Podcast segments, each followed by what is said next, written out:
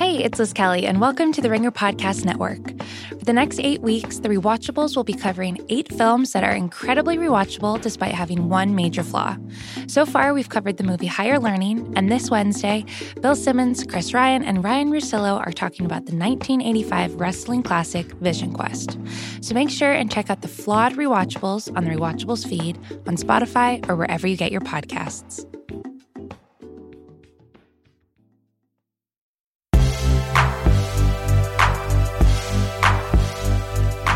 I'm Sean Fennessey, and this is The Big Picture, a conversation show about monsters and how they haunt us. Later in the show, I'll have an interview with Leigh Whannell, the writer director behind the new updated iteration of The Invisible Man, a movie that shifts the perspective of the classic horror movie to the victim, in this case, played by the amazing Elisabeth Moss. Whannell's a clever genre craftsman, and we had a fun chat about how he's reinventing the work of the historic Universal monster movies and some of his 80s filmmaker heroes like James Cameron and Paul Verhoeven and John Carpenter. But first, I am joined by Ringer contributor and one of the best film minds around, Adam Nayman. Thanks for joining me, Adam. Hey, thanks for having me. Adam, we're here to build another wing in the Movie Hall of Fame. Today, we set post and beam on the Monster Movie Hall of Fame. now, you know, monster movies are tricky because there, I think, are two distinctions between them. One is your classical scare movie, that enraptures audiences, but maybe doesn't really mean very much. And then the other is the load bearing metaphorical monster that communicates something to the world about maybe its ills or human psychology or things of that nature. Uh, I assume that you are more a fan of the latter, but maybe, maybe that's not the case. I think I'm a fan of the latter when it's less calculated. Mm-hmm. You know, the the joke I like to tell is one day someone's going to make a really good specific movie about a social problem, like a documentary, and then at a press conference, the director she's going to be like, "This movie's a metaphor for zombies," which I, am just waiting for someone to do. But I mean, I think that in the last couple of years, because you have someone like Jordan Peele who has spoken not in terms of monster movies, but in terms of horror movies, he's talked about you know his fondness for those social thrillers or or social horror movies and the metaphor metaphorical dimension to them. And so, you know, because monsters are a subset of horror movies, and as you say, a delivery device for for scares, those streams often do cross. But uh, yeah, I mean, I think eh, some of the best monster movies of all time are definitely ones where monsters represent something, whether it's something inside or outside society or something inside or outside people. But I'm also just a, a, a big fan of movies where like spooky things jump out at people and eat them. So it's it's a it's a it's a it's a fine balance. Before we get started on constructing this this list that we've put together here, do you remember your first monster movie experience? Uh, the movie that felt like a monster movie to me, and I mean it it, it is a monster, is when uh, Pinocchio gets swallowed by the whale. Oh yeah which is obviously, you know, I mean, there's a biblical reference there to to Jonah and the whale, and it's um, you know, like for for for kids who who who see Pinocchio, that whale is just nightmarish and terrifying and and gigantic. I mean, my dad, I think that's the first movie he ever told me to, it uh, took me to, and it it just absolutely scared the hell out of me. That and the giant squid in Twenty Thousand Leagues Under the Sea, same thing. Oh, great! Both uh, some Disney SponCon there. Well done by you. And and and for you? Well, I'm I'm thinking about Pinocchio as you say it, and the thing that scared me more than the whale is the sequence in which the boys turn into donkey boys, which is right. just absolutely disturbing and also kind of metaphorical in its way. Uh, not to put too fine a parasite point on it. Hmm, I'm trying to think of my first true scary movie experience. I feel like what I got to Young Frankenstein before I got to Frankenstein. And it's funny right. how when something like that happens, how it can obscure your relationship to movies. And I think it actually made me um, not so much scared in movie theaters, but just just sort of happy and smiling and laughing. I tend to laugh at horror movies and at monster movies because I get a kind of perverse thrill out of them. And I'm, I so I, I if Young Frankenstein can count, that would be that would be my number one. I mean, obviously, I saw um, a bunch of the movies that we'll talk about here on this list at a very young age, and um, maybe that's an opportunity to just go right into it. So here's what we're going to do we're going to go chronologically.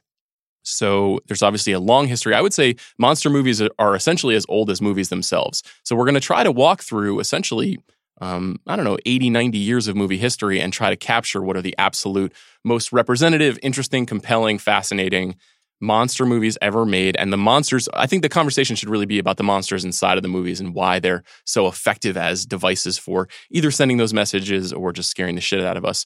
So you've chosen five, I've chosen five. We're gonna we're gonna riff and vamp a little bit. Why don't you give me your first pick going all the way back to the 1930s? Sure. And you know, it's interesting because now when we've got it arranged chronologically, we've got this this interesting blind spot which could kind of be filled in as we go along, which is we've both bypassed the true initial cohort of universal monster movies, right? The very late 20s, very early 30s, because the first movie on my list is King Kong. So I have bypassed Dracula, Frankenstein, you know, Bride of Frankenstein, uh, which are all these enduring literary properties that have been made and, and, and remade for a long time.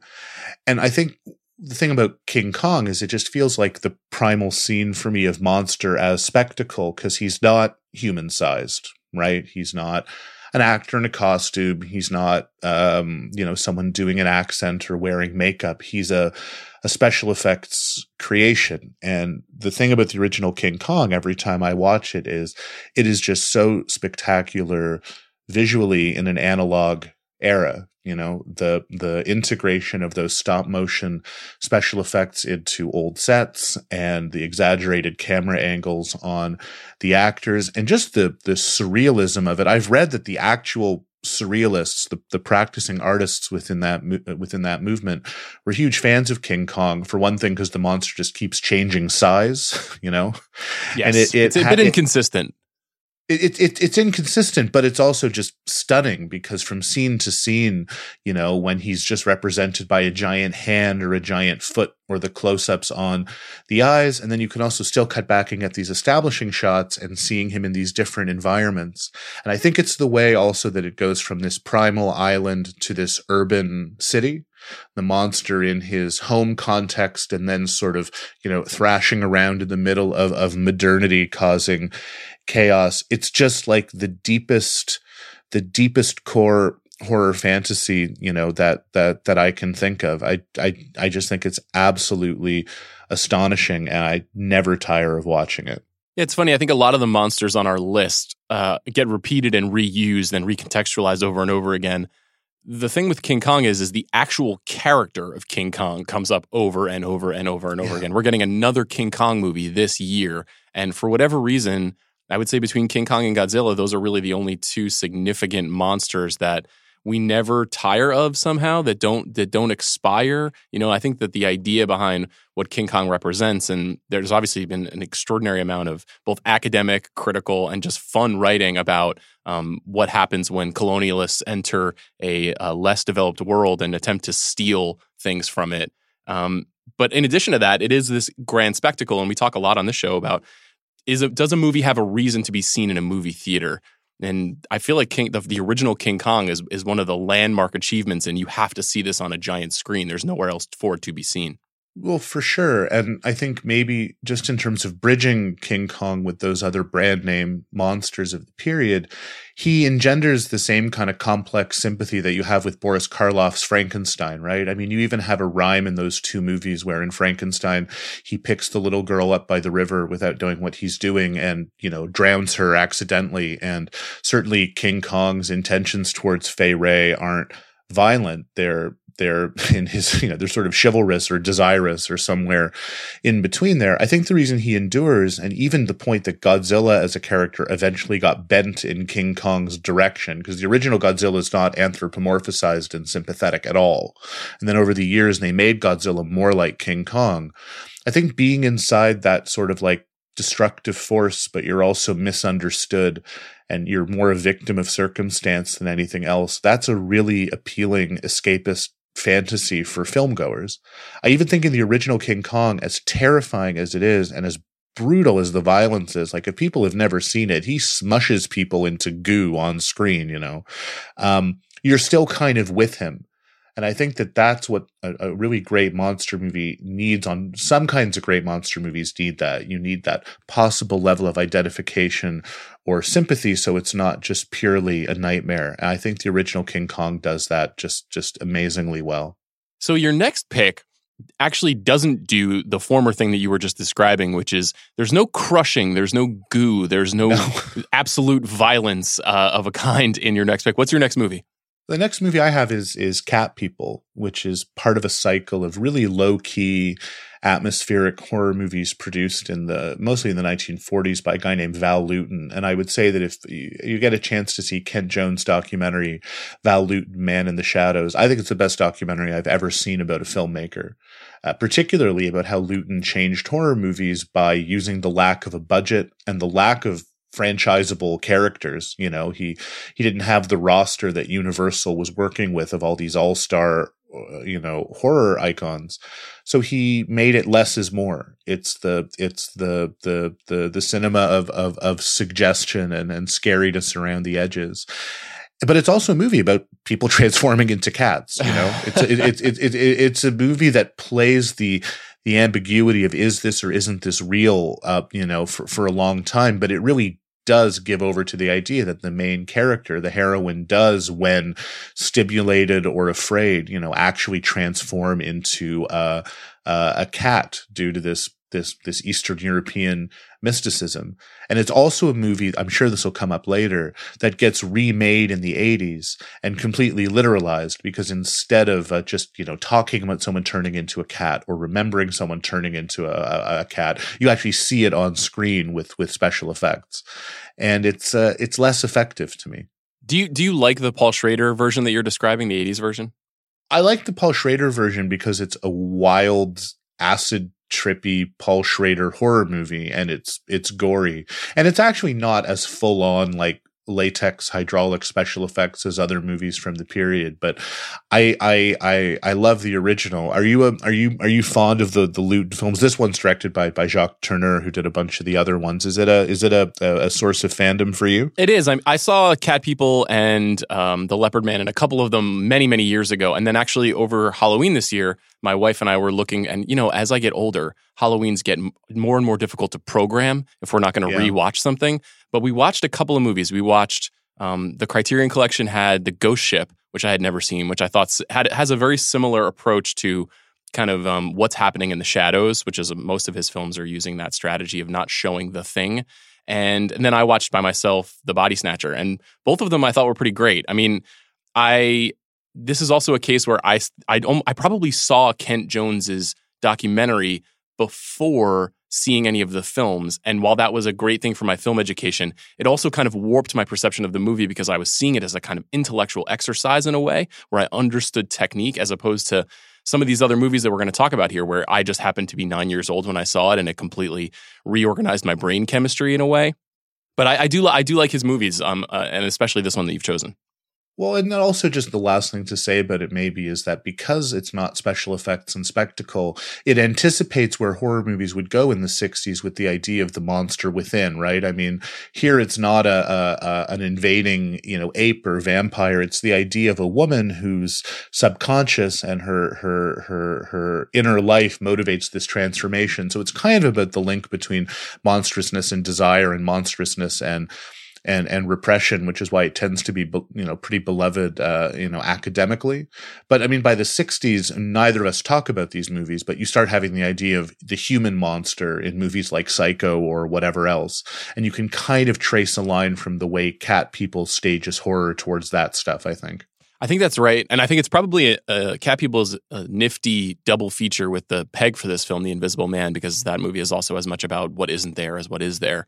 For sure. So your next pick is very surprising to me. and I'm, I'm excited to hear you talk about it because this is the one movie, and you've mentioned the Universal um, movie monsters. This is the one movie that I just never really got. And why don't, why don't you tell us what it is? I love the Jack Arnold creature from the Black Lagoon from 1954. And I love it partially because of the movies that you can feel echoes of it in that are good. And I also admire it because of the films that I think fail it in some way. I mean, when you look at the scenes where the, the aquatic Amazonian fish guy is, is stalking the heroine by swimming underneath her, you know, you see all the visual language that Spielberg would develop in Jaws and you have echoes of King Kong because basically the monster hasn't done anything wrong. He just lives in the jungle and these stupid scientists are coming and, and, and bugging him and trying to bring him home. Um, but I also think it's, you know, it's the movie that Guillermo del Toro references most directly in Shape of Water. And I think by switching the point of view uh, uh of the movie, he he kind of wrecks it. You know, I, I, think that in Creature from the Black Lagoon, those scenes where the the monster is stalking her are are are complex and tricky in the way that King Kong is, maybe. And in Shape of Water, he makes it too clear that it's a misunderstood monster, that it's a hero, that it's a god, that it's endearing, that it's somebody for us to like. I think Del Toro is very honest about how much he loves Creature from the Black Lagoon. He loves it so much that he kind of drains the juice out of it, which is funnily enough how I felt about Peter Jackson and King Kong as well. Um, he just loves it so much that he makes a three hour movie where he just can't kill King Kong. It just takes him forever to actually throw him off the building. So, um, you know, and, and, just as a movie itself, I just think it's wonderfully enjoyable. It's like 70 minutes long, and I love the music, and the underwater sequences are really beautiful.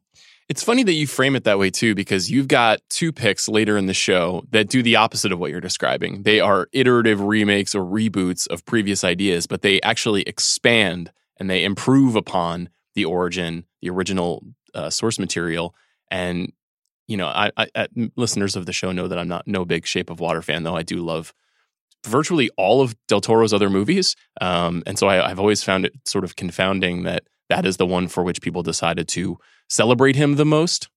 But like, if we're making a wing to the the if the monster movie is a wing to the the, the movie museum, I mean, he should be the tour guide, right? Absolutely. I'm not. I'm not as much of a fan of him as you are, but uh, in Toronto, the the Art Gallery of Ontario did his sort of bleak house, whatever it was, you know, art installation, and his own narration and and writing about monsters is so eloquent and smart about how they function as metaphor and the monsters that he loves from from Frankenstein on down. And a movie like Pan's Labyrinth, which neither of us chose, obviously has incredibly memorable monsters, both in terms of their character and just their design and execution. Right? I mean, I mean, he's he's a big figure in the modern history of monster movies. I agree. That would have been a great. That's a good honorable mention. Maybe we'll swing back to that. Um, yeah. Let's talk about a movie that you've referenced uh, a couple times here already, and which has a direct relationship to the creature from the Black Lagoon. It's obviously 1975's Jaws. I don't know if it necessarily has the same horror movie hallmarks that the first three films that we're talking about have, and nor does it have the you know the the universal movie monster. Um, I don't know filigree on it. It's it's something different. You know, obviously it's been we've talked about on this show and on the rewatchables and ad nauseum. I know it's your favorite movie of all time. It's certainly in my top five. It's obviously so overwhelmingly influential as a piece of art and as a piece of pop entertainment that it's almost difficult to describe what it means. But for me, it's a no brainer as a choice because I think what it does is it, it, synthesizes everything that has come before it in a lot of ways. It has taken that idea of, and some of this these were practical choices, but it takes the idea of um, don't show until you absolutely have to. It takes the idea of uncommon suspense. It takes the idea of going into an unknown world and tangling with its greatest foe. It takes the idea of um, tribalism and localism, and it, it has pure monster power. You know, Jaws is obviously one of the great movie characters ever created. So you quibbled with this. You didn't choose this, and I was shocked to hear why. So what's what's your case against Jaws? I'll never. I, I can't make a case against Jaws. It's my favorite movie of all time. I just left it off my list because I made the semi arbitrary choice to sort of not have, uh, I guess, uh, you know, animals or or or or, or natural world antagonists on my list, and then I even realized there's a bit of a contradiction there with King Kong. But I mean, I guess what's fascinating with the shark and Jaws on the timeline is it's coming after this period of highly metaphorical monster movies. You know, you have Godzilla's a stand-in for atomic anxiety. You have the the zo- Romero's zombies are the return of the repressed. I mean, even The Exorcist to some extent is this generational parable about you know like don't let your teenage girls associate with the wrong i don't know demons you know? And and and and then jaws shows up and all the metaphors are gone. It's what's the line richard dreyfuss has? It's just a perfect machine. It eats sleeps and makes little sharks. That's all. And everyone tried in the 70s to ascribe this metaphorical dimension to the shark where they're like, is it the economy or is it, uh, you know, Martin Brody's sexual paranoia? Like, if you read papers on Jaws, people have tried to to imbue the shark with all kinds of meaning. But I love the film because the shark doesn't mean anything. It's just this blank, terrifying antagonist. And it doesn't even mean anything to, to Quint. You know, Quint is like the Ahab character who wants to kill the shark because it's personal. And when, you know, the shark eats him, there's nothing personal about it. It's just wrong place, wrong place, wrong time. But I mean, I'll never make a case against Jaws. I've seen it a hundred times and I'll show it to my kid and I, I, I love it. I, I think it's a rare case where it's not the monster that represents something; it's everything else that represents yeah. something. You know, it is the totally. lo- the loss of control in in worlds that we think we have conquered that I think is so powerful about that. And what could be a more pleasant and relaxing experience than to visit uh, a beach town in the summer? And obviously, the the absolute thrashing rejection of that in the movie is part of what's so powerful about it. And you know, it's also frankly a very suburban experience and a lot of these other films are feel very um, they're either exotic or they are urban. And Jaws is is one of the true suburban nightmares in a lot of ways. Yeah, well, it turns King Kong inside out because in King Kong, it's you know Kong is brought into the city, and you know too bad if you're around. I mean, in Jaws, you kind of have to go out onto the water, and you know otherwise you're fine. But it does tie very smartly the economy of the town and the lifestyle to to the water. You know, J. Hoberman's new book made a really interesting parallel between Jaws and Nashville as sort of bicentennial movies about, you know, the, the, the, the American need to preserve a way of life, but also of commerce. And in Jaws, it's all about preserving the 4th of July, you know, all that all American uh, set dressing and the sort of Watergate echoes of the mayor not wanting to acknowledge the problem of the shark and trying to cover it up. I mean, it, it does have a political uh, a political valence to it, but um, you know, it's also that opening scene. I mean, what is that opening scene but the shower scene from Psycho again? Absolutely, you know, just just on the water instead of in a instead of in a shower. Speaking of a political valence, my next pick is Dawn of the Dead from 1978 yes. by George Romero. You've already mentioned Romero. It's not lost on anyone who's this far into a podcast about monster movies what zombies can represent to the world. I think rather than choose Romero's Night of the Living Dead, which of course is a historic film and, and a masterpiece in many ways, Dawn of the Dead works for me in the same way that Jaws works for me, which is it is also a suburban nightmare of a kind. And man, it seems dumb to say that this movie is prescient, but it is so prescient about consumer culture and about the way that we waste our time and about the desire for things that are ultimately meaningless to us and the materialist impulse colliding with the absolutely incredible creature effects and design of this movie just makes it one, one of my favorite things to revisit in the world. Um, you know, we haven't spent a lot of time talking about Romero here or on other Ringer podcasts, but what does he represent for you, Adam? I think he's the prime mover behind this this now critical commonplace that genre movies are reflecting uh, uh, social reality. You know, when the original Night of the Living Dead came out, it's not like George Romero put his finger to the wind and said, you know, now I'm going to make a zombie movie that's about Vietnam and racism and and and uh, you know a decade of political assassinations. But it was in the bones of the material. It was in the DNA. And you're right that it was. A, I think with Dawn of the Dead, it was an incredibly prescient movie because you know, there's no way knowing that when you make it that the 80s are going to be the Reagan decade you know and this idea that you're going to have this this renewed push towards consumerism and that that's going to solve all of all of society's problems. But he he saw it coming. He's he's he's funny. And i think that if in later years the zombie conceit had diminishing uh, you know, had diminishing returns, it might be because he became more and more overt and obvious with the parody. I think Dawn of the Dead works well because everything you say about it is true, but it's also just insanely gory and scary and funny. And that all that all that all balances it out. And he saw the gore effects of the 80s coming as well, which is the other way that it helps bridge Night of the Living Dead, which is a pretty lo-fi production to the point where in Dawn of the Dead, gore becomes a, a, spectacle in and of itself. Yeah, I think it's the the the masterpiece for Tom Savini, the the makeup artist and stunt performer yeah. and actor and, and director who collaborated frequently with Romero in the in the 60s and in the 70s, and who people will recognize from stuff like uh, From Dusk Till Dawn and Planet Terror and movies like that. He obviously has taken on a much more of a cult fascination over the years, but as a pure prosthetic makeup and a and gore effects guru. His work in this movie is so funny and so upsetting and so clever. You can and to to watch the the way he's designed a lot of these setups really makes the movie endlessly enjoyable for me. Um, let's go to the next pick. So speaking of design and effects, I've chosen Alien and the Xenomorph. Now, I don't strictly think of Alien as a horror movie. Actually, I think of it as a lot more psychological than that. But I think that the xenomorph and and the facehugger and all of the the creature effects in that movie is really one of the astounding achievements in movie history, and the fact that it's 40 years old now, and H.R. Giger's uh, design for the films, and what Ridley Scott does, and the long time development of the script by um, is it Walter Hill, and who is the originator of the script? I'm forgetting. Dan, Dan O'Bannon. Dan O'Bannon. Thank you. Um, it's this completely unlikely collaboration of creative forces to make something that I think really has no precedent in in modern movies. And the creature itself, I don't even really know what that creature represents. It's a kind of confounding um, biological slash militaristic figure in monster movie history. And it's so unbeatable and so indestructible and so visually terrifying and and also sort of sexual in its way that I, I I I find it incomparable, which is part of the reason why I felt like it was important to have it here. What do you what do you make of the alien and the xenomorph?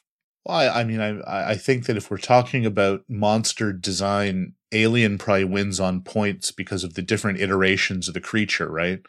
Like the pods or the spores are amazing, and the face hugger is amazing, and then the small version of the alien that that that bursts out is already iconic, and then you start realizing that it's getting bigger and bigger. I mean, that conceptually is so effective.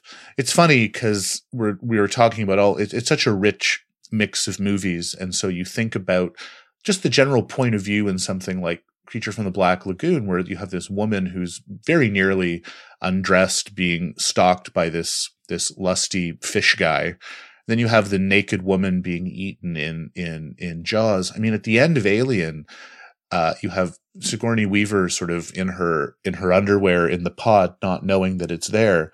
And for the first time in this list of movies, there's no identification with the monster at all. That's right. Right? Like not even as much identification as you might have with Norman Bates watching Janet Leigh. I mean, the monster in Alien is truly other. It's not anthropomorphic. It has no human qualities. You can't share its point of view. They made an alien that is truly alien you know and some of that is the as you say the militaristic aspect of it or almost the sort of like bio hardware or or it's almost like um like plastic qualities. It's like the interior of the ship. So on, again on a design level it's amazing and it has to be because there's no character there we're not talking about a monster as character it's like a monster as as lack of character. And as the movies went on i think they gradually even though aliens the james cameron movie rules i think they kind of started wrecking that the more backstory and and mythology we get. Yeah, and I, I personally enjoy Prometheus as a crackpot experiment, but it, it, it, it if Aliens ruins it a little bit, then Prometheus ruins it a lot because the thing that I am disinterested in, and part of what makes Alien such an effective story, is what you're describing. It's the utter lack of motivation, of clarity of what this race of killing machines is doing, where they come from, what they want, other than to procreate. That's the only thing we know. Unlike Jaws, who I don't think Sympathy for Jaws is a novel I'll be working on anytime soon, but I think that you understand that the shark lives in the sea and that we have entered the sea and that we have the shark needs to eat and that we are maybe getting in its way. With the xenomorph, it, there is something wholly indescribable and un- uncontrollable about its its rage and its violence and whatever it is it's trying to do other than just move forward and grow. And that makes it really great. I'm going to go to my next pick. Now, I, I don't feel a thousand percent about this pick, but I do want to use it as an opportunity to talk about a different kind of horror monster. And I chose The Evil Dead.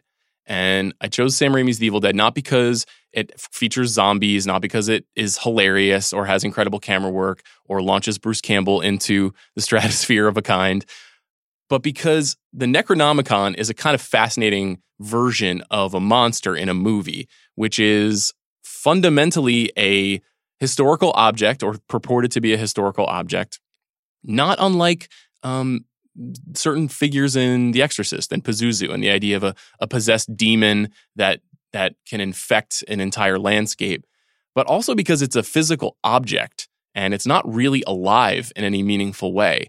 And we've seen a lot of bad versions of that over the years. You know, obviously like Child's Play and um, the Annabelle series, and maybe not bad, but just sort of um, more pop entertainment versions of it. The Necronomicon is a historical religious document that is made to seem like the most evil thing in the universe in this film.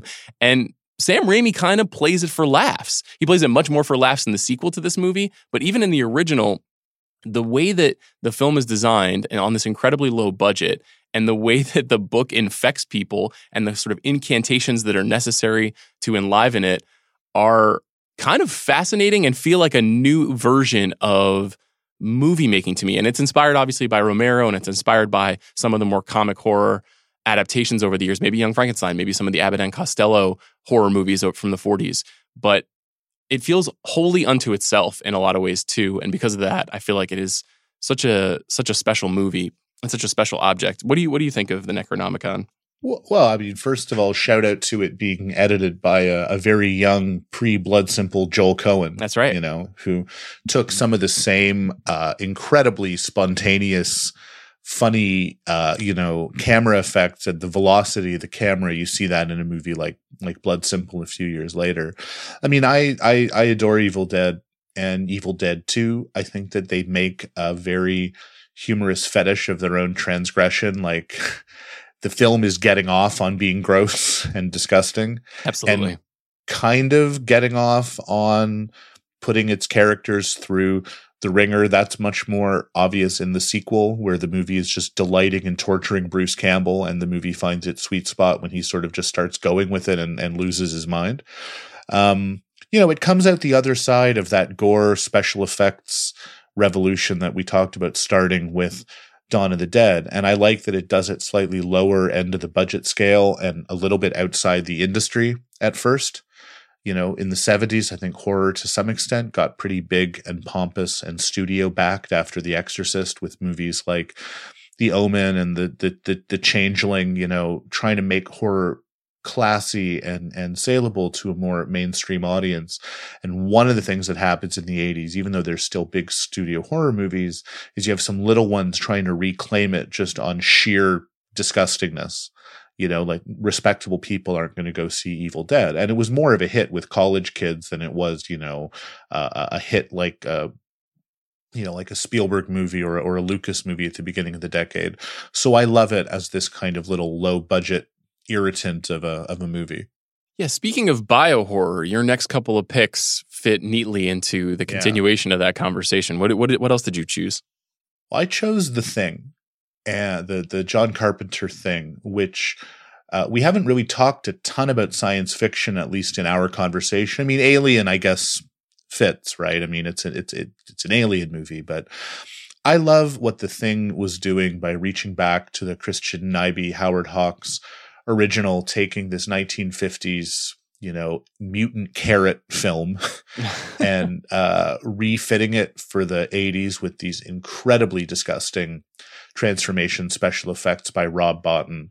But I also love that it came out the same summer as ET and everyone hated it because people were in the mood for a friendly alien that you could sort of make a, a, doll out of and hug and bring home with you, and not this hideous shape shifting alien that combines what you were talking about with Giger's monster with the paranoia of something like Invasion of the Body Snatchers.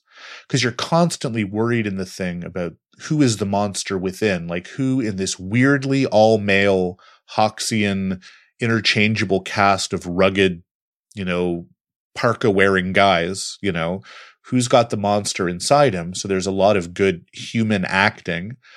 And then when it's time to see the monster, it's one of the least human monsters I've ever seen in a movie. And it's got that great line by David Clennon the first time he sees it. He goes, You gotta be fucking kidding me. Which is as good a line in any monster movie as I've ever heard. Because ideally, that's what you want to say during a monster movie, right? You want to see something so gross and scary and weird that you can't fathom that you're you're looking at it. Uh, you know, critics have written that Carpenter's great skill is when people encounter evil and look at it and just go, Jesus Christ, like in Halloween or the putting on the lenses and they live. And uh, I think the thing is like an A plus example of that. I think you've got to be fucking kidding me is also a, a, good log line for the Reagan era. And you mentioned that insinuating in 1978 that there was a prescience to Romero's vision of the world and head of that administration. And I think a lot of these movies that we're talking about here in the 80s clarify a kind of suspicion of the rosiness of the presentation of the American experience in a lot of ways. You know, this idea that everything is, you know, the shining city on a hill and the perfection of modern suburban life. And even though the thing takes place thousands of miles away in a, in a frozen tundra, it also is a bunch of Americans there to do a job. And they have been deceived in a way, and they have been invaded, and they have been um, I don't know, rips apart from the inside by this creature, by this idea in a way. So it's a it's a perfect choice. It's the only thing that could be more disgusting than the thing, though. I think is your next pick. Yeah, well, my next pick is a, a little bit of Canadian nationalism, and it's also, um, you know, the only one of the movies we've that we've mentioned so far, with maybe the exception of of of King Kong, I guess. But I mean, really, it's the only one on this list that makes me cry, and that's The Fly which is David Cronenberg, uh, our greatest living English Canadian filmmaker, and you know, hopefully he'll live forever. Uh, taking this somewhat cheesy, campy 1950s horror movie of the mad scientist subgenre, you know, fuses himself with a fly and turns into a big fly, and he reroutes it. You know, it's it's not just about a vain scientist; it's about a kind of likable hipster scientist played by Jeff Goldblum who happens to transform right at the same point that he's falling in love with this journalist covering his experiments. And the tragedy is that he thinks that he's transforming beyond her and he wants her to come with him without realizing that he's turning into this monster. And then the point of the view point of view of the film changes. It changes from his exhilaration at the heightened powers that this mutation with a fly has given him to her just watching him fall apart. And Cronenberg said that it was about aging and people read all kinds of cancer and AIDS metaphors into it. I mean, it's one of those great movies where you can project whatever metaphors or allegories you want onto it. And it can support it because it's so simple. There's like three people in the movie and it's so disgusting as he's truly truly just falling apart. I mean, you see his teeth and ears, you know, fall off on screen. He's actually got his his his his his genitalia is like in a jar, you know, in, in his in his apartment. And then when it actually comes down to it and turns him from Seth Brundle into Brundlefly, and he's more of an insect, he's terrifying and disgusting. And he really does a number on her ex boyfriend.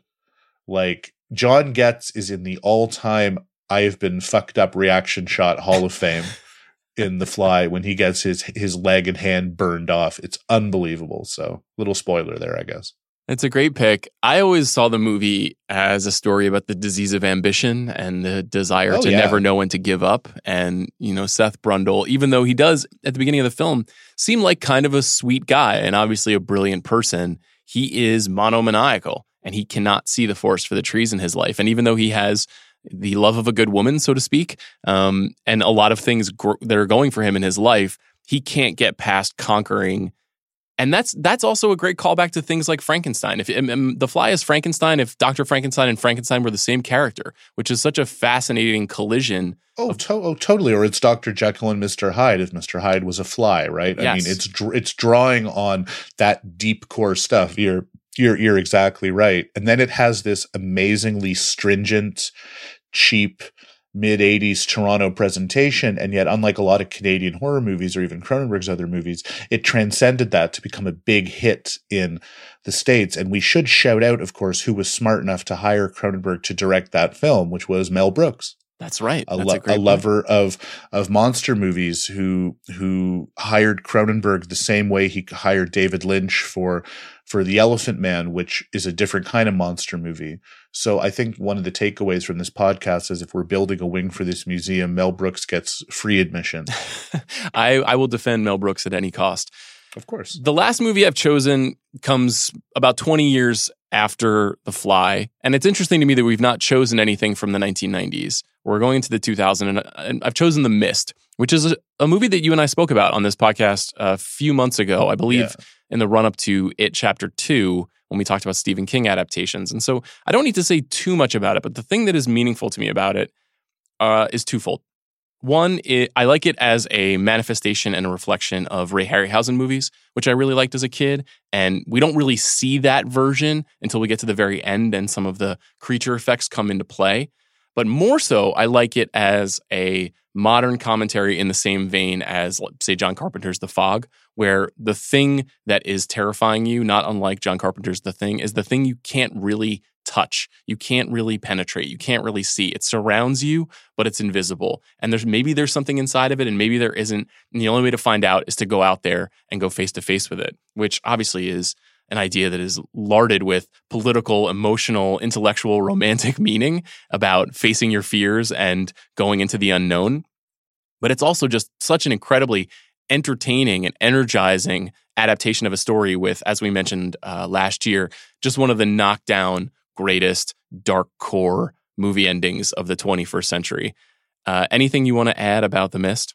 I would add only that um, since the only sort of like bad idea associated with Parasite seems to be the black and white version, you know, which sort of is just, you know, uh, here, pay to see this movie again in black and white for some reason. With all respect to Bong Joon Ho wanting to do that, this tends to be a desperate strategy where people are like, "What if we re-release this in black and white?" I think James Mangold did that with Wolverine too, with right? Logan. He's like, yes, Logan. With Logan, he's like, ah, "That's a western, so let's put it in black and white."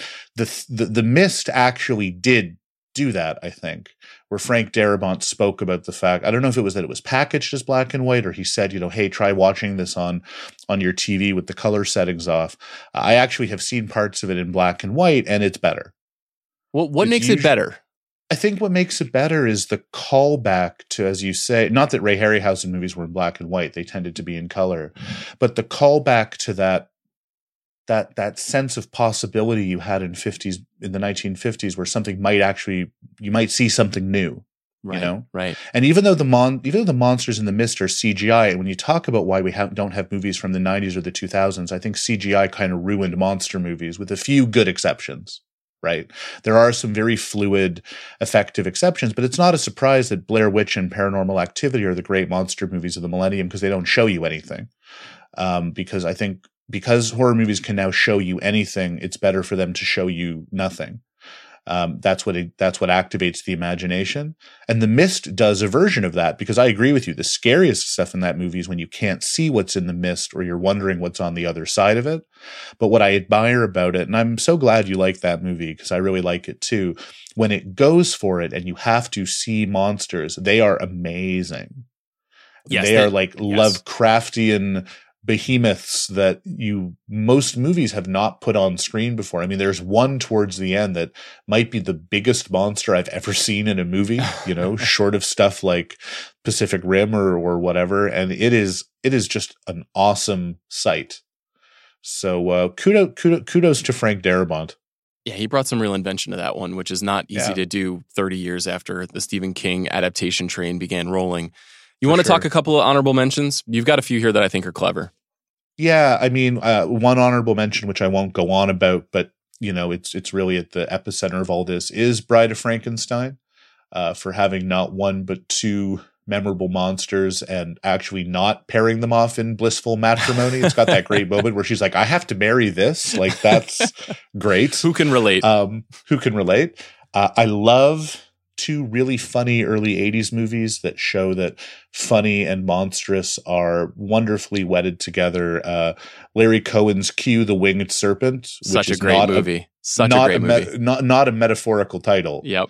Like it's not about the winged serpent within all of us. It's about a giant winged serpent that just lands on the Chrysler building and causes shit in New York. And it's so good. Is it Michael Moriarty in that movie? Is he the star? It's Michael Moriarty. Yeah, and if so there good. was a you know, if the Oscars mattered, he'd have won Best Actor. You know, who needs Ben Kingsley and Gandhi when you have Michael Moriarty? he is brilliant Q? in that movie. Brilliant. And then the other funny one, which uh, I, I, I think he's one of the all time great monster movie directors, even though we didn't mention him, is uh, is Joe Dante with The Howling. Absolutely. Which which gets that great idea of like primal scream therapy and you know self help tied to to, and cultism tied to werewolfism. You know, it's like the 78 Body Snatchers. It's a really good social parody as well as a great werewolf movie. I prefer it to American Werewolf in London, though that's obviously pretty neck and neck. It's a good call. I, I thought about putting Gremlins on the list uh, as a sort of similar suburban nightmare and the, the oh yeah fetish objects of suburban life and what we can buy in stores and what it means when something is truly exotic and how it can torture us. Um, Dante has has a bunch of examples of great movies like this. Well, well, well, Dante. I mean, in Gremlins, you have him pushing the Gremlin pushes the ET doll off the shelf. That's right. right. Yes. And then in, in Gremlins 2, which is this great parody of sequels, it's like here's more of them right? Like the more the sequel, uh, the the sequelness of it becomes the target of, of of of satire. Like even Small Soldiers is a good monster movie, in that the monsters are sympathetic. Those little action figures voiced by the Spinal Tap guys who are programmed to lose to the American soldiers.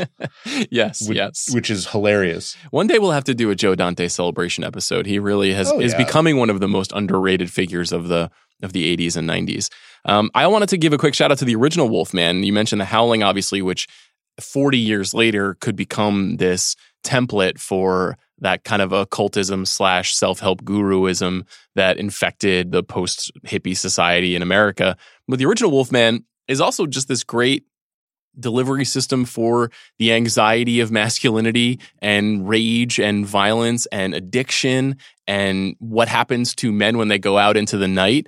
And it's a little it may feel a little bit simplistic now in this much more sophisticated society in which we live. But in 1941 it really was this really interesting evocation and it features um, you know extraordinary performance by lon chaney and I think much like all of the great Universal classic monster movies, you mentioned this about the creature from the Black Lagoon. It's sub 80 minutes. So all of those movies are so you could literally just power through all five or six of the original classics in under seven hours, which is a pretty fun thing to do. Um, yeah. I, I was just gonna say, I the la- I just want to mention one more because I'll I'll I'll kick myself if I don't, which is just Larry Fessenden's Wendigo, which is a really earnest uh, a really earnest little film with Patricia Clarkson and, and, Jake Weber about a family going up to a cabin in upstate New York, and there's a Native American deer spirit uh, invoked and invited, and it's got really terrible special effects, which is the best thing about it. and maybe I'll I'll be enigmatic by leaving it at that. I have never seen this movie, so I'll have to add it to my list and check it out. I hope you like it. I do. Adam, I enjoyed this conversation. Thank you for bringing your expertise and wit um, to the Monster Movie Hall of Fame. Thank you so much for having me. It's always fun. Thanks, Adam. Thanks to Adam Nayman. And now let's go right to my conversation with the Invisible Man writer director, Leigh Whannell. Delighted to be joined by Leigh Whannell. Leigh, thanks for being here.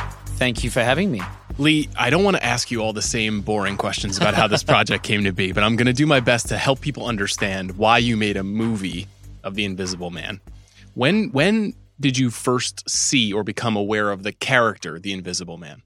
In my life, in your life, in my life, I uh, I actually think I became aware of this character. I remember um, pretending to be sick one day. I can say this now. I don't know if my parents listen to this podcast, so maybe I'm safe. I hope they it, do. It was all a lie, mum and dad. it was a lie that day. I think I was in about um, third grade pretended to be sick, got to stay home from school, and there was a movie on TV, Mad Monster Party, which was a stop motion animation made by the same guys who made Rudolph the Red-Nosed Reindeer. Oh, sure. Classic. Is it uh Rankin Baskin? Yeah, Rankin Bass. Yeah, I think it's yeah. the company. Yeah. And so they, they they made this film. I think you can find it on DVD somewhere, but it's it's all about these the classic monsters, your Dracula, your Wolfman, sure, uh, the Mummy, the Invisible Man, all getting together for a party. I mean, the title is not misleading, and um, I remember being obsessed with that movie. From that day of fraudulent sickness, I was obsessed, and I, I, sort of I used to go through these phases when I was a kid. I would ha- I would have obsessions. My dad still talks about it. He's like, "Oh, your obsessions." I would go through like a six month obsession with Sherlock Holmes, and then that would end, and I would forget about Sherlock Holmes and move on to the next obsession, which would be King Kong, whatever it was. And uh, I, I went through a monster phase after that. I remember being really into Dracula. So I'm guessing that's when this character first, you know, came on my radar as a kid. And and then, you know, now, all these years later, he, it, it's part of pop culture, these these iconic monsters. They're they use their faces to sell soda. You know, like they're, they're such a part of popular culture. Invisible Man is different, though. I think that this character is a little bit weirder, a little bit more misanthropic, a little bit more villainous in a in an in an odd way. There's something kind of sweet about Frankenstein. There's something kind of sexy about Dracula. Yeah, you're it, right. There's something. You know, there is something, something romantic about, about the Wolfman. You know, this character is um pretty devious, and the what you've chosen to do with it, I think, is so interesting. I hope you could maybe help me understand like how you saw the character over time and if that mm. influenced what kind of a movie you wanted to make. Yeah, I mean, I I I was I was aware, and I totally agree with you that that um, a lot of these monsters they're safe now. Yeah. You know, you know, my daughter watches animated movies with Dracula and the Wolfman all hanging out together. Yes. You know, and Adam Sandler does the voice and it's like, where is my blood? And it's just like that that that is what we think of when we think of Dracula. We think of the cape and we think of Adam Sandler. You know, when when the idea of making the invisible man was floated to me in a meeting, wasn't something I was thinking about. It was brought up uh, I hadn't given a second's thought to my version of an Invisible Man movie in my life until until it was put in front of me. But that instant, that instant that it was suggested, I said, "Well, you know, it, if I made this movie, I would make it from the point of view of the victim." That was just me kind of spitballing, and it led to the movie that we have now. And that was really my take. I wanted to make this character scary again. You know, if these characters are safe now, if they're starring in animated movies. Um, how do you take them back to that to that original uh, form that they were in? You know, when the original Invisible Man novel was released hundred years ago, it was supposed to be terrifying. It was supposed to be scary. And the, and the thing that's different about the Invisible Man, further to what you pointed out, is that you know Dracula, Frankenstein, the Wolfman, they're all real monsters. They're supernatural. The Invisible Man's just a guy. Yes. It's just a human being who who you know um, has this power to turn himself invisible. So it deals a lot more with the sort of sociopathy of human beings, much more so than you know you can pin you can pin otherworldliness on Dracula. Well, he's not one of us. He's a vampire, and there's this whole vampire lore that goes with him. The Invisible Man's just a guy, and I love that. It, it, it, what it what it presented to me was an opportunity to just tell a story about a psychopath and what happens if you give a psychopath the power of invisibility? So, I want to talk more about how you chose to make the movie, but before that, I'll, almost everything that you've worked on, I think, if, is an, essentially original. Everything you've written and everything that you've never really kind of gone into the IP domain. And we know yeah. now, obviously, it's hard to get original films made. Mm-hmm. You've had a lot of success make being a part of original films that became franchises but weren't when you started most in most cases did you were you resistant to the idea of doing something that had kind of a recognizable brand name in any way before you decided to do this? I wouldn't say I was resistant to it, but I like to write my own stuff. Like as a director, even just as a creator, I like to create a world from scratch. It, it's never seemed that interesting to me to take someone else's work and figure out a way to translate it to the screen. I know a lot of people do it well, and a lot of my favorite movies are based on books or graphic novels, someone else's IP. So it's not it's it's nothing I have against it. I, I don't think it's um, you know, uh, cheap to adapt someone else's work. But for me personally, what gets me out of bed in the morning is that world that you're not privy to yet. You know, if you think about an original blockbuster movie, which, as you pointed out, is rare on the ground these days, a, a, a recent ish example I can think of is The Matrix. Now, there's a film that operates on the level of a, a, comic book blockbuster, but it's completely original. Like uh, the Wachowskis, they invented this world, they put it out, and they were lucky that people connected with it. Um, that to me is so exciting. Like if you said to me, I'll give you a $100 million, you know, you can make whatever film you want. You're allowed to spend that money how you want.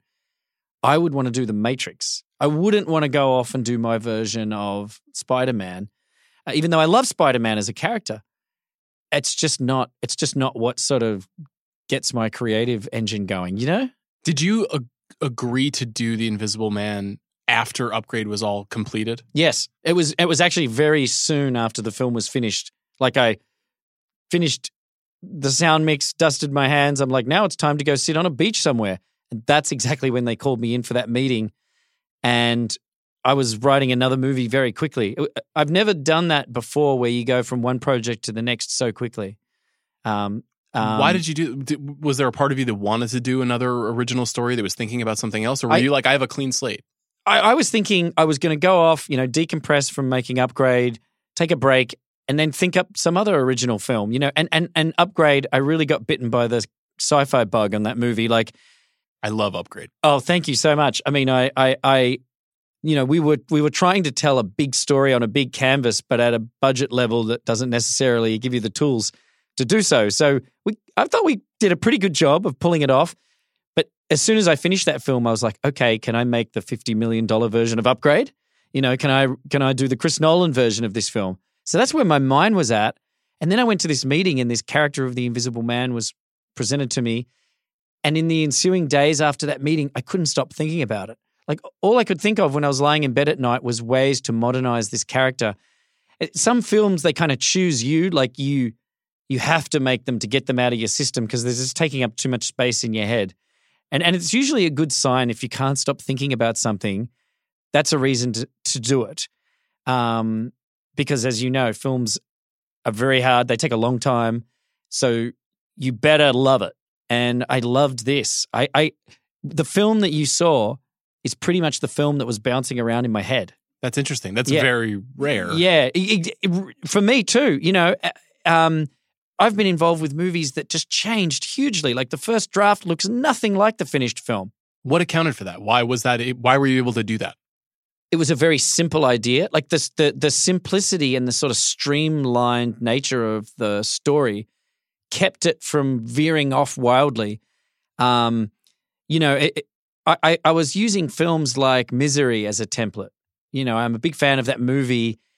Um, and you know, Hollywood used to have this uh, type of film they would make in the sort of late 80s, early 90s that they don't make as much anymore. These adult thrillers, you know, films like Misery, Fatal Attraction, and they were blockbuster movies starring big movie stars, but they were very much made for adults and they were t- intense. And now I think, you know, I feel like Misery, if it was made today based on that same book, it's a Netflix movie. But back then, it was very much a blockbuster multiplex movie. And I miss that. And misery and so also would, from the perspective of the victim in many ways. Yes, yeah. exactly. And and also a chamber piece. I mean, you yes. misery is a play. It's two people in a room. In fact, have they done a misery They play? did do a play, yes. William Goldman adapted his screenplay for Broadway, but it was famously not as successful. Oh, okay, yeah. okay. So I mean, it, I think Bruce. Think Willis about it. It is a James perfect play. Yeah. Although suspense, I admire anyone who tries suspense on stage. Oh, it's hard. I mean, editing is the key component of suspense. So how the hell uh, have you have you ever seen something that was trying to get you on the edge of your seat you in know the what, theater? You know, uh, my mom used to talk about Wait Till Dark as a as oh, like yeah. a key because that was that was also a stage. It's play. funny you bring that up. That was one of the films I watched when I was preparing to write this. Oh, really? Yeah, I watched Wait Until Dark and I watched um, Cat People, that Jacques oh, Tourneur sure. film, which is, uses a lot of like nothing's there, but you, you never hear see it. it. Yes, yeah, which was it. huge inspiration for me. But um, I saw a play in London, The Woman in Black. It was oh, it was yeah, like a sure. horror movie on stage. That was a really interesting experience because not only were they trying to scare you, but they were actually doing jump scares. They had this great moment in the play where the whole stage went pitch black. There was nothing, all the house lights, it was in total darkness except for the lead character on stage had a flashlight. And he was t- and he moved around and suddenly the ghost was right there. And I was like, "Wow, that's interesting. That's like a jump scare on stage. Amazing. And the and the music went ka-ching. It was like a sting. It was like a classic Blumhouse sting. But that was years ago that I saw that, and it was it was inspiring. But but yeah, to, to go back to misery, I it, it, I was like this this this sort of quality, this story that you can hold in your hand. You know, a lot of a lot of blockbusters these days they're getting really unwieldy. You know, they're three hours long, and we're talking about movies about kids' characters, comic books, but they're three hours long, and there's yeah. forty eight plot lines that you have to follow, and you're like, the what's it now? And now he's got the like uh, what what I think what kept this movie, you know, from the first draft to the shooting draft with the same spine, the same structure was that simplicity that I never was like, well, let's try a draft where it's set in Dubai, just because, you know, that option wasn't available. Well, I mean, it's so much more effective in that way. But is that common for you to go back and look at movies that have the tone and the approach and the style that you're looking to capture? What are were there others that you looked at before this? Um, and and when does it start? Is it before you start writing? Is it before you start shooting? How does it? It's before I start writing. It's actually my favorite period of writing is when you're not writing. I try to prolong the not writing for as long as possible. The research. Yeah, yes. yeah. It's paid procrastination, basically. Um, and and by the way, I can stretch out that uh, research period for two three months before I actually start typing keys. Um, and I and I love it. Um, and and usually what I do is I'll make a soundtrack, like I'll I'll make a playlist of um, different different pieces of music from different films that I think are in the, a similar vein. You know, for Upgrade, I had a lot of like Trent Reznor and Atticus Ross and all this stuff. And so for this film, I had this really classic kind of Bernard Herrmann playlist of music. And I'll go for long walks. You know, I live right near Griffith Park, so I'll, I'll always go for these long walks, playing this music over and over. And kind of sinking into the world of the film. And part of that process is watching movies. You know, it's basically an excuse to watch movies. And for this film, I watched I watched Wait Until Dark. I watched Cat People. I watched Misery, Gone Girl, um, Dead Calm. Some of those thrillers that are really about two or three people working against each other, and and and everything is psychological. Everything's about that game of chess. Like if you watch a film like Dead Calm, you know, Nicole Kidman gains the upper hand, then Billy Zane gains the upper hand, and they don't have anywhere to go. They're on a boat. On the boat, yeah. And so I just wanted to live in that world. And so I'll just watch this stuff and you learn so much. I, I had a little mini Hitchcock film festival. I was I was watching Hitchcock films and there's some moments in the towards the end of this movie where I'm really you know, paying homage and Lizzie looks like the sort of Hitchcock blonde and it's it's all it's all there. It all goes into this blender and you hopefully to use a terrible analogy, you kind of make a smoothie that is doesn't rip those other movies off, but sort of has the DNA of those movies in them, but is is a product of all these different, you know, your own life, a photograph you have, a piece of music, all these different disparate things go into the blender. I think uh, the other thing tonally that is interesting to me about this version of the movie is it is really in concert with Upgrade because it, it feels like you've Trojan horsed an action thriller into the uh, a horror machine, mm-hmm. and it's so effective. And the movie is tense and scary, and there are you do get your signature Blumhouse scare stings, um, which are great. But like, is that something that you have to communicate early on to say like the style of this film and the way that I'm going to tell the story? And there's going to be a big action set piece right here in right. act two or whatever like is that all that stuff have to come at the earliest stages of conception and explanation for your vision for it if you if you're talking about selling someone else on it like here's what i'm going to do it does it's not a conversation that really happens with blumhouse and the reason is their low budgets you know the higher the budget the more information people want you know they're so uh, trepidatious about spending that much money and they micromanage you and I, I have many f- close friends who've made blockbuster movies, and I hear the war stories from them about the studio and and the different demands. And I hear this word a lot: political. You know, you've got to be political. It sounds terrible to me. like, um, what's great about Blumhouse is they kind of let you go off into your corner, vomit up whatever you're going to do, and then they perform an autopsy later. And and and and if they like it, they're very hands off. The only time you'll hear from them is if they're really bumping on something. So this this sort of thing that you've noticed in Upgrade that puts it in concert with the Invisible Man, I think that's a natural rhythm. Like as a moviegoer, I just love horror. I love I also love action stuff and you sort of put it all together without even knowing you're doing it, you know? Yeah, yeah. it sort of just comes out that way. Like when I was making Upgrade, the movies that were inspiring me were like these um, practical effects driven 80s VHS era sci fi movies like Robocop, Total Recall, The Thing, yeah. Scanners. Carpenter, Cameron, Verhoeven. Those yes, exactly. The, yeah, totally. the Holy Trinity, yes, right? Yes. And and you know, I have That's why I love that movie. I, I, I have so movies. much nostalgia for those films. They're great movies, yes, but I think at least a part of the reason I love them is that it's the same reason you love, you know, that roast dinner that your mum used to make you. It's it makes me feel comfortable. To this day, if I ever get the flu or something and I'm sick in bed, I'm going straight for like Big Trouble in Little China, Robo. It's it's it's it's the cinematic version of chicken soup. Yes. It's comfort. And so, you know, you, you, you go back to that era and it's just what I it's what I like. I keep going back to that well of the movies I loved when I was adolescent, when I was in my adolescence, when I was a teenager. And there's a purity because when I loved those movies, I didn't know how you made movies. There's none of the cynicism there that you can sometimes get when you peek behind the Iron Curtain. Um, so I go back to that well of purity, and I, and um, I definitely keep doing that on any script that I do. I, fe- I think if someone gave me a hundred million dollars, it would probably be a film that you would feel was in sync with these other movies. You'd be like, okay, there's a bit of horror, there's a bit of action, but it's it's it's all this stuff, you know. The other thing that's that's different that feels like uh, maybe it's a step forward, maybe you don't see it that way is tonally upgrades very funny and mm-hmm. and very wry and it's kind of a thrill ride. This right. movie is very serious. It's about a very serious idea. Right, yeah. It's complex.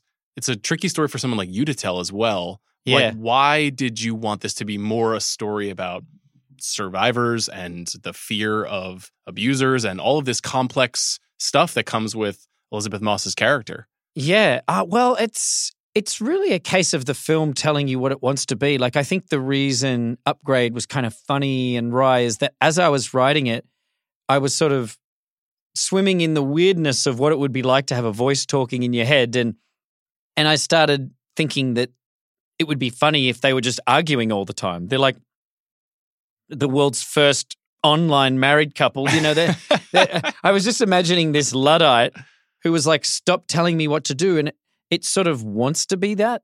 I think maybe the first draft of Upgrade, I was thinking it'll be very serious and this will be, this will be like Inception. This will be, a, and then as you're writing it, it sort of moves away from you. It's like, no, no, no, I'm, I'm, I'm different. I'm, I'm, I'm funnier. And in that way, it, people have said to me, I reminded me of like, you know, They Live or one of these sort of funny sci-fi movies from the 80s and I'm I'm more than cool with that.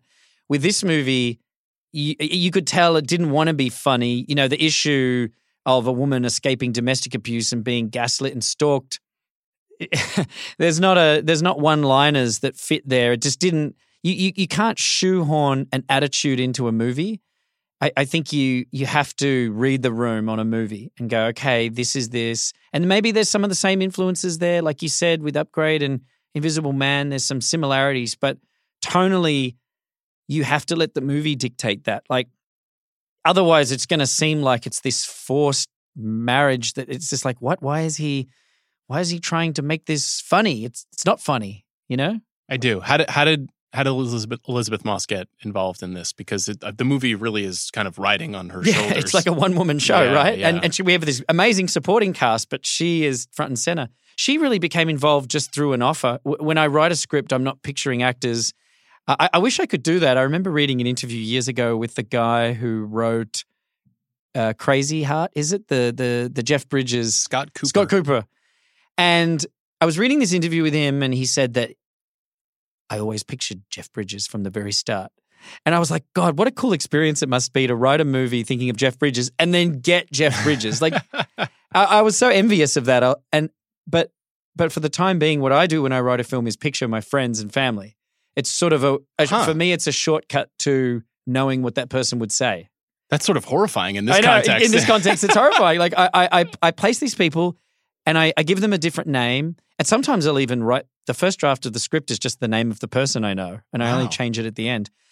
And it's it's just a good way for me to feel very personal and intimate with this character that is essentially created out of thin air. It's not until I finish the script that I have to scrap all those thoughts of people I know and start thinking about actors. And that was the same for this. I get to the end and I'm like, okay, and I make a list and I'm like, wow, the whole movie rests on this one person. And they're going off the cliff of sanity. And, uh, you know, as, as, you know, in movies, it's a tricky. It's you can easy. overdo it. Yes, it's easy for an actor playing someone who's insane to fall into histrionics, and all of a sudden it's Mummy Dearest, right? Yes. And uh, and so the list of people who can authentically pull that off is pretty short, and Elisabeth Moss is on it. We've seen what she can do. She she tends to do these roles where, for some reason, her character is not being allowed to say what they want to say. There's some there's a through line there from Mad Men to Handmaid's Tale of the words meaning nothing. It's what's in the eyes. There's an internal dialogue that's happening. And you you look at Elisabeth Moss, you, you can tell what she's thinking. It's like dialogue, and um, I mean, who can do that? And so, as soon as the idea was suggested to me, you know, Elisabeth Moss, I was so excited. Like I wanted to see that movie. I wanted to see the Elisabeth Moss version of The Invisible Man.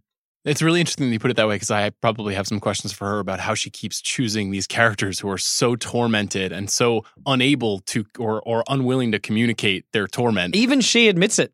Uh, she'll say to you on set, like, she'll look up at me, I'll call cut. She'll look up, face streaked with tears, covered in blood, hair askew, and just be like, why? Why do I do it? and you know what? You know what's hilarious is she's funny. She's yeah. really funny, and and she's very very quick witted. And I would say to her like, when are you gonna get onto your agent and say, get me a comedy? Yeah, where's the rom com? But I I think she actually, uh, without speaking for her, you know. Uh, my theory is that she would maybe find it a little boring. Yeah. I think I think she loves the pit the pit of hell. It's a big challenge. Yeah, she yeah. she loves diving off that cliff. That's her happy place. So, speaking of that and speaking of potentially overdoing it, one of the things that I think is really effective about the movie is it's not, does not overdo the invisible man nature mm-hmm. of the story. Mm-hmm. There's a way to make this movie where it's just like all the time there's just like pots and pans flying all over the house and it right. becomes this this orgy of invisibility yeah and you're much more sparing with it and precise and the the the sort of sequences that you arrange around it are very clever and feel very, very, um, I don't know, visually and tonally focused. Mm. Was it hard to actually do that part of the story to sort of execute the there's a f- sequence in the kitchen that is very still for example mm-hmm. but very effective there's also another sequence that is one of the big scares of the moment that is way more antic and the camera is moving and mm-hmm. we're moving perspectives quickly you know, are you designing all of that stuff at, well ahead of time? And how how is it more difficult to achieve than you might have imagined with I assume there's a, a man in a green suit right, right. green suit doing that stuff. But walk us through that a little bit. Yeah, I mean, well thank you for the compliment. I mean, um, I wanted to be sparing with the invisibility because I thought very early on before I even started writing the screenplay, one of the thoughts I had is the best weapon I have in this movie is the audience's imagination. Like audiences today have seen so many movies, they're so cinema literate that I can weaponize that literacy against them because they know, even on a subconscious level, they know that if the camera moves away from the actors and looks down an empty hallway, well, it's not going to do that unless there's a purpose. And if you've just bought bought a ticket to a film called The Invisible Man, you're going to be suspicious of any empty corridor I show you. So I decided to use that knowledge of, of films against the audience. And and my goal was can I make empty spaces tense? You know, I didn't want to have pots and pans flying around. I didn't want to have the floating sunglasses and the pipe yeah, and yeah. the bathrobe. you know, to me that's a movie called The Visible Man. Yep. I I wanted to exploit this power for what it truly does, you know, which is provide stealth. And and if I if I had the power to be invisible, I'm not going to go and put a hat on and and have everyone know exactly where I am, like I'm I'm going to exploit it. And um, that that's what made it interesting for me was the idea of empty spaces being threatening. And so sometimes we would do that very still moment you talked about in the kitchen where the camera is just locked off. The reason I did that is because I wanted the audience searching the whole frame. You've got this big wide screen. I wanted them to like be afraid that they would miss something. And um, you're teasing them. I mean, the tease is the fun in a horror film. A good jump scare, sure, it's fun real fun is is is in the torturing, the taking people up to the line and then walking them back, and then taking them up to the line again and walking them back. And so that moment, and then the more visceral moments, like the one you mentioned, yeah, it was a really technical process. Many meetings, many migraines. We sat around, we discussed how we're going to do this. We had the stunt performer in the green bodysuit, found out that it's very difficult to remove someone from a frame easy to add things. Not easy, but if you if you have an actor struggling on the ground with the air, it's actually easier to add in a werewolf later than it is to subtract a stunt performer in a green suit because I mean the amount of headaches uh, just the we found out that the performer was covering too much with his hands and covering Lizzie's face at one stage. So what do we do there? And it was so trial by fire and and, and trial and error. Um, eventually, the the technique we ended up using for invisibility was many techniques. We would do everything from CGI to like old school practical, like props guy hidden in the cabinet pulling a door closed with a piece of string, which which would have been used on the set of the original Invisible Man. That's we we, we were using effects from the 1930s because who cares, right? Like as long as as long as the audience is tense, who I don't care how we get there. Let's just get there. You know. I think it's uh, amazingly effective, and I appreciate that through the first. And I don't think I'm spoiling anything by saying this for people who are going to see it. Through the first 45 or 50 minutes of the movie, you don't really know what kind of movie you're watching. Mm-hmm. You just don't. It's just not. We don't start with, as you said, supernatural. We don't start with clarity, and right. you really keep people on yeah. the edge of their seat, yeah. literally, by trying to figure out what's going on. Oh, that's uh, great. Um, can you help me understand just one other technical thing? Mm-hmm, yeah. I noticed it in Upgrade, and it's the same here. And I don't really understand like motion control and how the camera moves so quickly and mm-hmm. how you're stitching together certain shots. But it creates this kind of like basically like a new version of an ac- action sequence that is very exciting to watch. And I think you have like you've kind of hit on something that is yours and very cool. Can you help us understand that a little bit? Yeah. Um. So on Upgrade, what we were doing felt very scrappy. Like we were like the kids having a party while the parents are in Hawaii. You know, that, that whole film felt like we got away with something. We went down to Australia.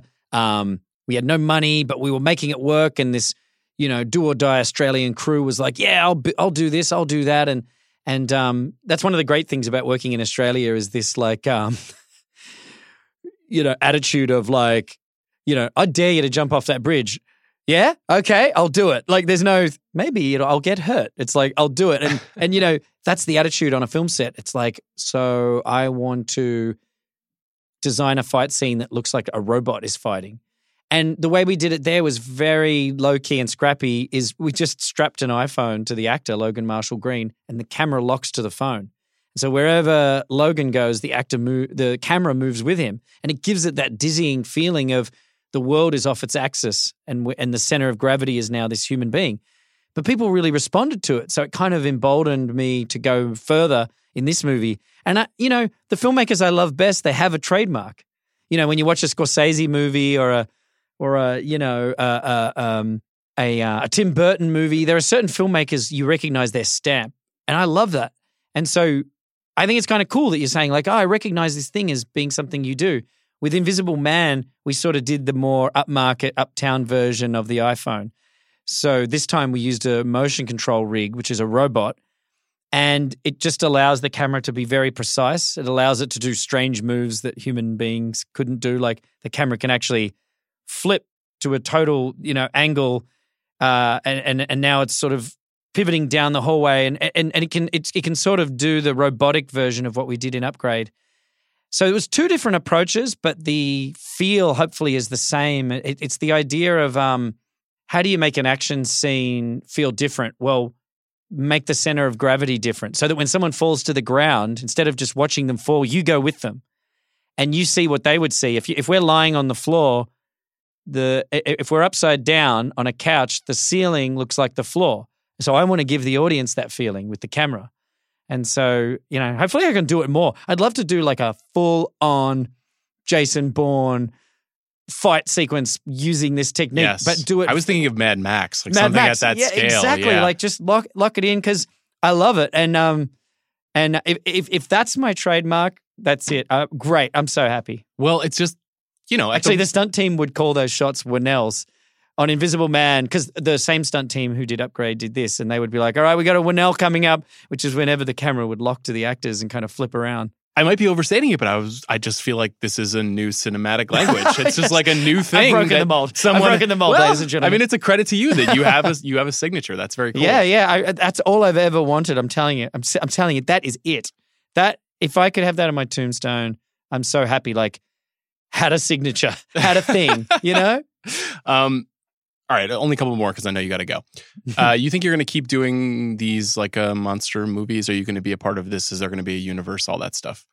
I don't know. Um, uh, never say never. Who knows? Uh, uh, someone could come to me with a uh, and I, a pitch for the Wolfman, and I'll be like, "Oh, great!" But I really treated this film like a standalone. Like I almost deliberately ignored those other characters because I think to make this film effectively, I had to pretend like this was the first time this story had ever been told.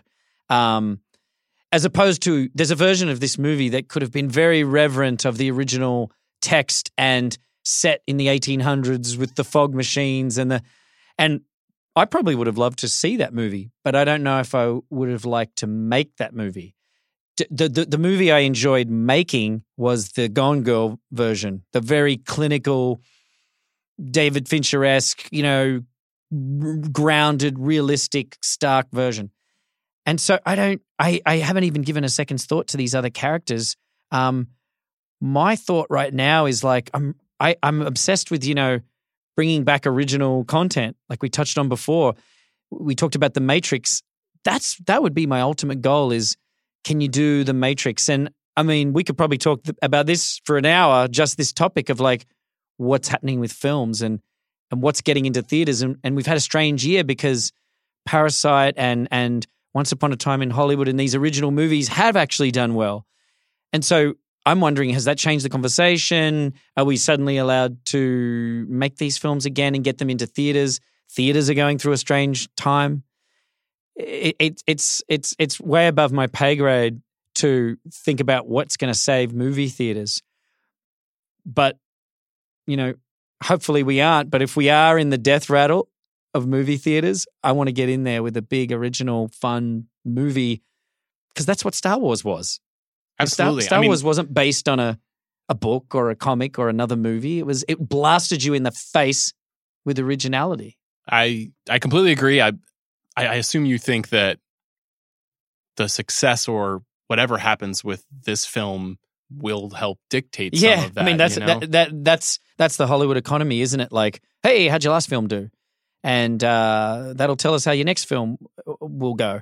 Um, even I'll, though that's rarely the case. Yeah, exactly. Yeah. I'll cash in any chips I have off the back of this to make something. But but if you if you ask me what makes me excited when I go down to my office at home, you know, it's I have this office. I, I bought a new house last year, and I finally got this home office I've always wanted. I always used to have to go somewhere else to write, and now I'm writing at home, and I've got this shelf in my office, and it's it's covered with all this nostalgia. I've got like you know. Um, Jack Burton from Big Trouble in Little China. I've got like uh, these Masters of the Universe toys that I collected. Uh, I've got my wife gave me a um, a very hard to find uh, figurine of Jack Nicholson from The Shining, with wearing the jacket, holding the axe, and and and when I go down to my office, I'll, I'll spin the chair around and I'll be staring at this shelf, and I'm looking at all these little reminders and totems of this stuff I grew up with, and it it it's like this bullet train to excitement because those movies they spark this thing and you know I want to do that for someone else. I want to be someone else's carpenter where you know they get the flu, they watch Upgrade, they watch The Invisible Man, they watch that movie. I've got to do that for someone else. Leigh, we end every episode of the show by asking filmmakers what's the last great thing they've seen. Been watching many movies? I have. I'm just trying to think. I watched Judy last night. I liked it. I don't know if I'd call it the last great thing I saw. Obviously, Renee Zellweger, Zellweger was great. She won the Oscar. Um, the last great thing I saw. You know, I loved Knives Out. I really had fun. It, it, again, it's that original movie thing. It, it, was the last time I was in the movies with that giddy feeling of like, you know, when the lights go down and the, the logos come up, and the, before the logo's even finished, you're like giddy with excitement. Yes. It doesn't happen. Sometimes I feel like I'm going to see a movie as like part of my civic duty, like a new Avengers movie. Better go. Yep. Knives Out gave me that feeling. You know, the same feeling I had when when I saw Ghostbusters. I still remember. I even remember the theater. Waverley Gardens Twin Cinemas. my mum took my brother and I there. We sat down and that Columbia logo comes up and that that like and I was just like, my whole body was like on fire with excitement. Like I felt that with Knives Out, so I, will give it up to Knives Out. That's perfect. I love The Invisible Man. Thank you so much for doing this. Thanks for having me.